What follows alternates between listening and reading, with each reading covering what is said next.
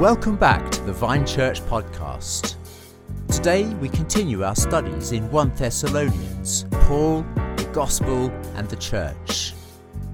If you haven't already, you can find us on YouTube at the Vine Church Heart. We'd love for you to join us over there. Good morning, folks. Hopefully, we're online here. Uh, so, uh, Joshua and I decided that uh, in good traditional style, we would come on together uh, as we round out our series in 1 Thessalonians. Uh, so we're going to just, I mean, let's just read verse 28 of chapter 5 for the sake of completeness. It says, The grace of our Lord Jesus Christ be with you. Uh, so yes, may the grace of the Lord Jesus Christ be with you this morning as you're as you're watching. Um, so I don't know what you think, Joshua. I mean, I, for me, one Thessalonians, it's been it's been like being in a sweet shop, a kid in a sweet shop. I I find it hard to know where to start in terms of my highlights. It's just, I think, such a rich, beautiful book. Uh, it's mm. been, uh, if anyone wants evidence of the inspiration of Scripture, I think this is a great place to just see how God can author something that is so uh, so profound. So, what do you think? How what do you want to tell us? One of your highlights from the from the book, Joshua? Yeah. Um, so, I mean, we've been in One Thessalonians now since I think it was early January that we started it. Um, so it's taken us quite a long time to go through it, and I think there's a lot, there's lots of things that have kind of come out, lots of things to pick up. You know, as you just said, it's like being in a sweet shop. Mm. I think one of the things that really comes through, I wouldn't want to limit it to just one verse or one kind of passage within the book, but really a theme that comes through really clearly in 1 Thessalonians is what Christian leadership looks like in opposition to kind of worldly leadership. Um, Paul is is so insistent on uh, his his care for the church and any command, any instruction that he gives them comes out of his kind of tender um, love for them. It's it, it really comes through all the way. And then in chapter five, when you kind of end with that long section of uh, short, pithy commands, he, he has that point about um, respecting those in authority over you, knowing how much they they care for you and labor for you. Um, it's this kind of mutual love that exists between Christian leadership and kind of the Christian laity.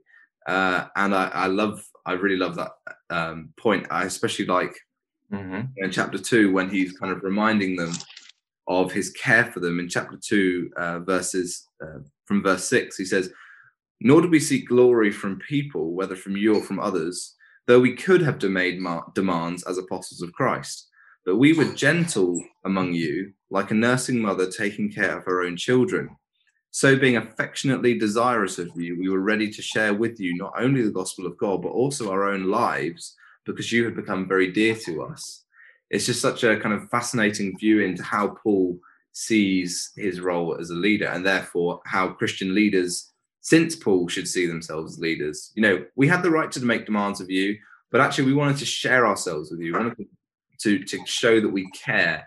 I think that's really profound. And um, carry on. Okay. Uh, I, just think it's a really profound point and a very um, it's very foundational to a Christian hmm. view of what leadership looks like. You know, Jesus is the one who modeled servant leadership. It's, it's I mean, and I know I can I can go on a bit now, but you know, consider how foreign this was in the in the in the Roman world. I mean, when Jesus says uh, the Gentiles lord it over people, he wasn't making a derogatory statement. They really did lord their authority over people if you were the leader, it was your job to make everyone else know that you were a leader and stick their nose in it. Right. Um, but Jesus models this, um, you know, compassionate, caring servant leadership, which you just see Paul as an apostle of Christ, uh, continuing to model and continuing to set as an example for us. Yes, I, I love yeah. that. Yeah, that's brilliant. I love it. Thank you. Yeah. What about yourself, Andy? What's what's really come out and stood out for you in, in One Thessalonians?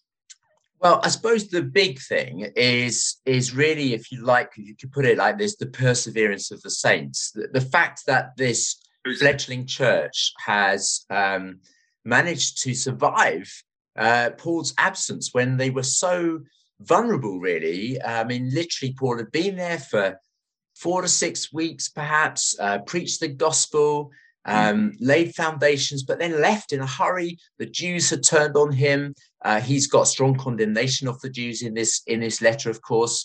Uh, but actually, uh, they have turned against him, and so he leaves and uh, he goes carries on his journey to Berea, Athens, down into Corinth.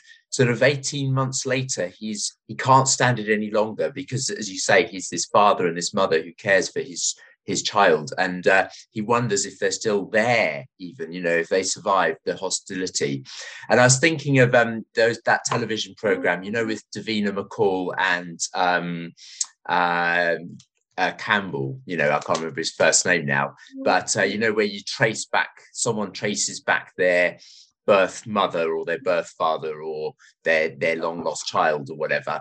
Mm. And there was an account I remember of a um, a mother, a young mother who put her baby on the doorstep of a pub and then um, was forced to kind of leave this baby there. And you know now, as a as a, older woman, she's she's wondering whether this baby survived. Even you know what happened to it? Did it did it even survive the night? What what happened? Um, and then uh, she you know, discovers Davina McCall comes knocking on her door and says, "We've done some DNA testing and we think we found your your long lost child." You know, and this mm. child is now um, going out in the world and has got children and is, you know, uh, and it's like that with Paul. He's kind of this little baby. Is it this church is so vulnerable, but actually he discovers from Timothy, it's not only surviving, it's mm. thriving. I mean, this church is they love one another. The grace of God is at work in them.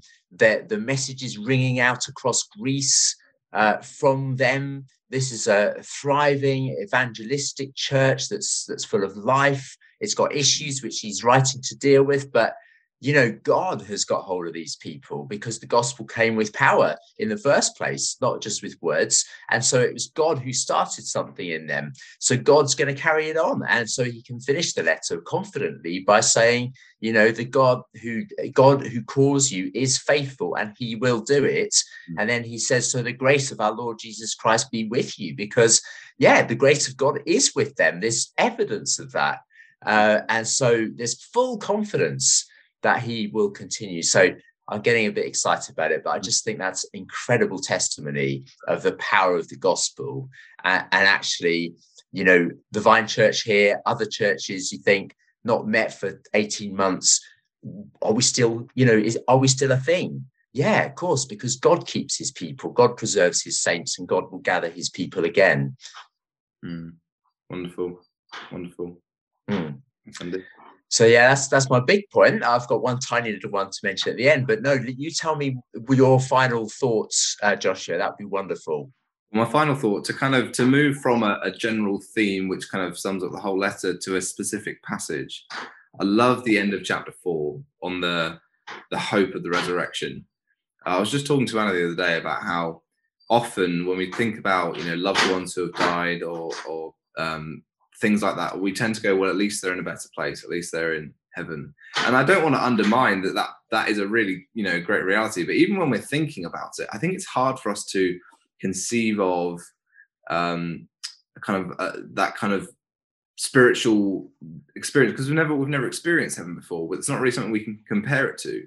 Mm. I think the thing is, if we if we put heaven in its proper context, that it's where we go upon where we die, but we're waiting for what Paul makes really clear here, you know, resurrection suddenly our future becomes something that we can relate to, but also something that goes far beyond what we can relate to. You know, the the um, the fact that you can uh, touch and feel and do mundane things in the resurrection, but also the fact that we're not just going to kind of be spirits with loved ones, but we'll all be raised together. You know, I just love how um, mm-hmm.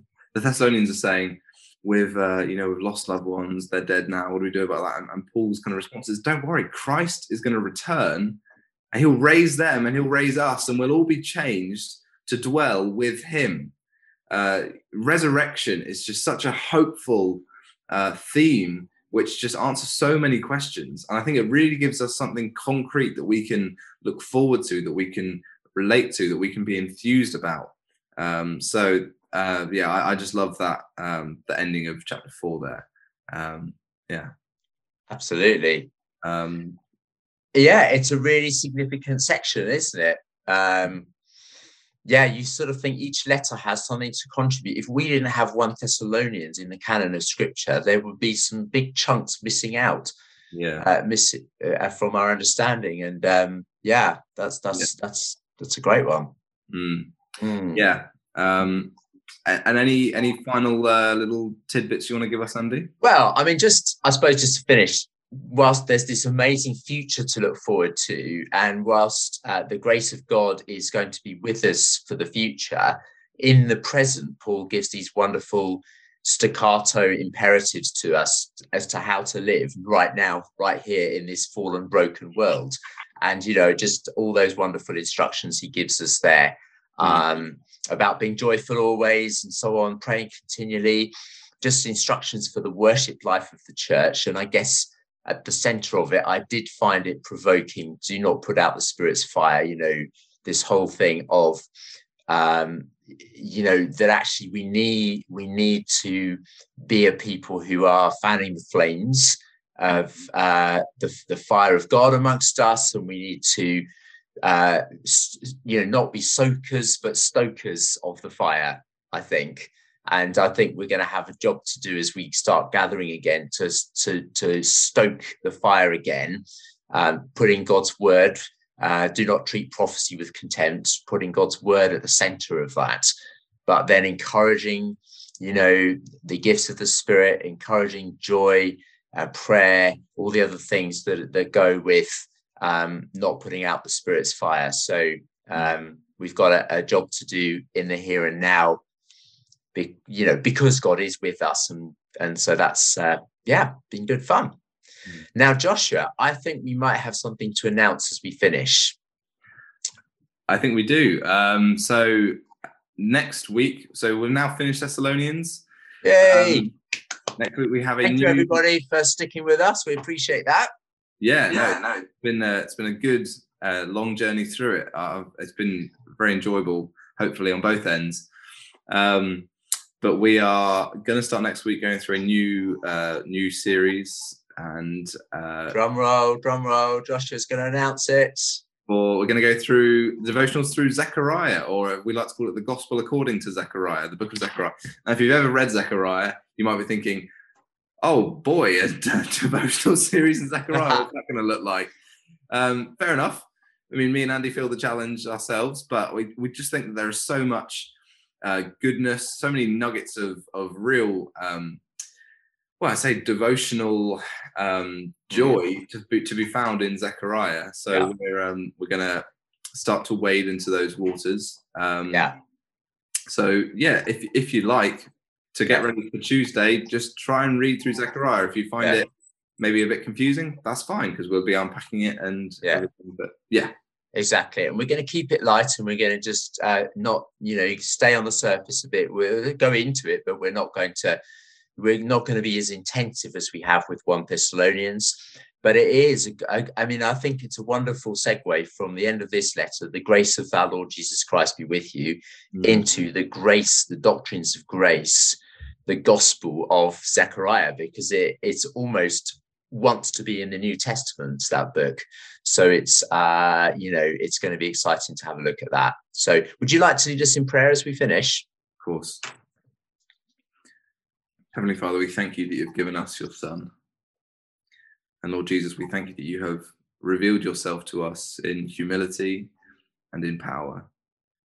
Lord, we thank you that you've sent the Spirit, and the Spirit has uh, filled us and transformed us and has given us your word in the Holy Scriptures. Lord, as we've spent so many weeks just chewing over this book, Lord, we pray that it wouldn't be like uh, looking in a mirror, then walking away and forget what we look like, but rather we would be chewing on the contents of this book over the next few weeks, months, and even years, Lord, that they would shape us.